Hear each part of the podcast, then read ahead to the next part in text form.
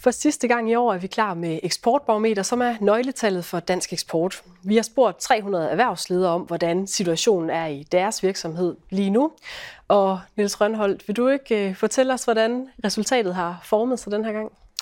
Jo, men øh, det blev sådan, at øh, ja, barometerindikatoren øh, er kommet ned på niogfyrre. Det vil sige lige under halvtreds. Og halvtreds er det her neutrale niveau. Så faktisk for første gang i, øh, i vores øh, historie med det her eksportbarometer er vi, er vi under de halvtreds og er dermed i negativt øh, territorie. Og det vidner jo altså om, at øh, der er en krise under opsejling, øh, jo fordi renterne er steget, og priserne øh, er steget meget, og det rammer jo øh, forbrugernes købekraft. Så det er formentlig derfor, at vi ser øh, virksomhederne her signalere, at der er en vending i gang.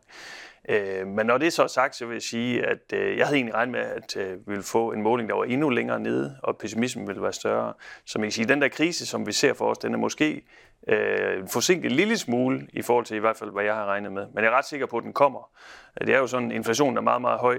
Centralbankerne skal inflationen ned, det er derfor, de har sat renterne op. Men de her renter, de slår sig igennem med lidt forsinkelse, sådan som det ser ud i øjeblikket. Men øh, ja, der er en krise på vej, det tror jeg godt, vi kan regne med. Men noget af det, som vi har set øh, i de tidligere målinger, er, at øh, råvaremangel har fyldt rigtig meget. Det gør det ikke så meget mere. Hvad er det et udtryk for? Nej, men det kan man jo sige. Det er klart, når efterspørgselen der falder, og man måske ikke heller øh, sælger helt så meget, øh, som man har regnet med, jamen så bliver råvaremanglen jo nok mindre alene af den grund.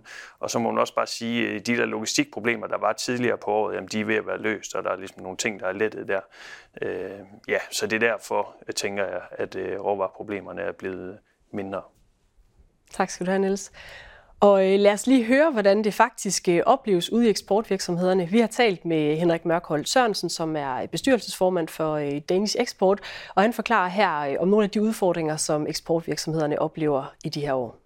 Hvis du kombinerer fyldelager, inflation og høj uforudsigelighed, ja, så har du opskriften på det, der er hverdag for mange eksportvirksomheder lige i øjeblikket.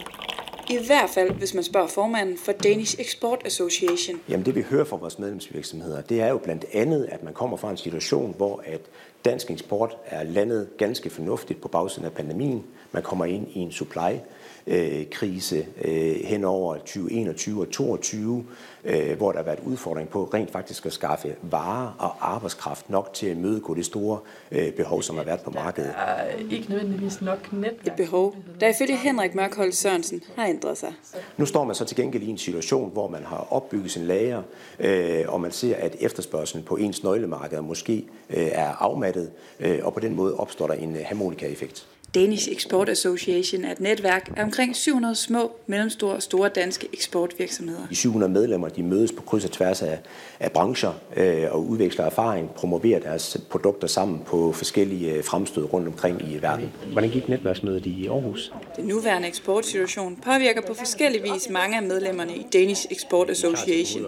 Helt konkret så står vi med eksempler på medlemsvirksomheder, som melder tilbage til os, at de handler med elektroniske komponenter, som der har været forsyningsudfordringer for øh, over det seneste års tid, men står nu i, med forbedringer på supply chain der, og dermed høje lager, som skal afsættes i markedet, som måske kører knap så hurtigt, som det har gjort tidligere. Og Henrik Mørkholt Sørensen har da også et klart bud på, hvad de mange eksportudfordringer skyldes.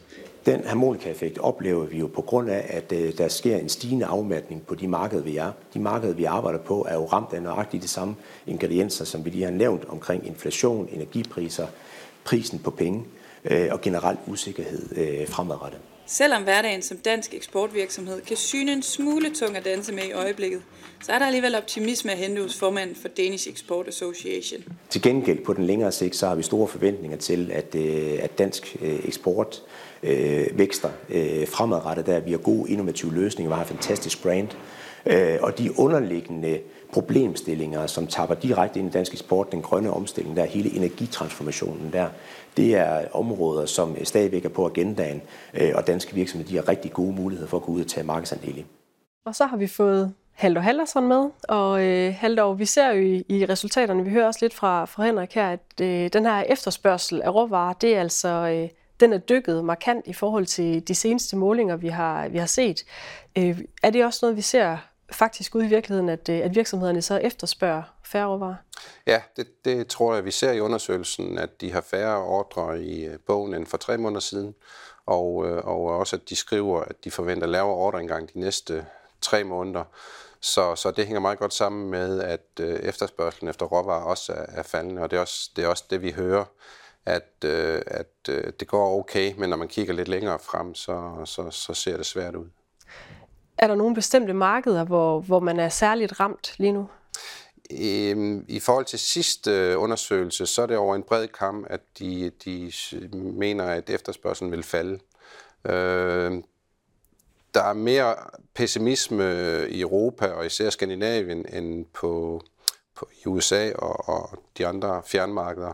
Øh, og det skyldes måske, at, at der er sådan blandede signaler fra Tyskland om en potentiel recession, hvor hvor der indgår rigtig mange danske produkter i deres industriproduktion.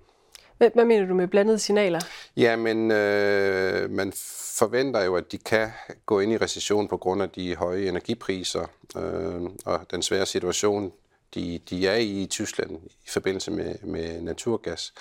Øh, men vi ser også målinger, hvor, hvor industrien er lidt mere optimistisk, end, øh, end de var for en måned eller to siden. Altså det, det ser svært ud nu, men de tror ikke, det går helt så galt i nærmeste fremtid, som man måske troede for et par måneder siden. Så, så det, det, er sådan, det, det, det er lidt blandet. Øh, altså uforudsigelige tider, som, som Henrik også siger. Og nu, nu lagde Niels jo også ud med at sige, at øh, det kommer nok til at falde mere, barometeret. Det er i hvert fald hans øh, prognose, at øh, det kommer til at falde til, til næste måling. Hvad tænker du, hvad er det for en situation, vi kigger ind i, når vi ser ind i treogtyve? Ja, jeg, jeg, jeg tænker, at, øh, at øh, det vil nok desværre falde yderligere næste gang, vi spørger. Det kan vi også se på efterspørgselen på råvarer, at den indikerer, at det kommer til at tage, tage længere tid. Jeg håber, at der er så meget styr på økonomien i løbet af treogtyve, så vi i slutningen af året kan begynde at se lidt lys, og, og at vi får, får lidt vækstrater igen, både i økonomien, men også i eksporten. Tak skal du have, Hald. Og det var altså sidste omgang Eksportbarometer for i år, men vi er tilbage med en ny måling i marts tyve treogtyve.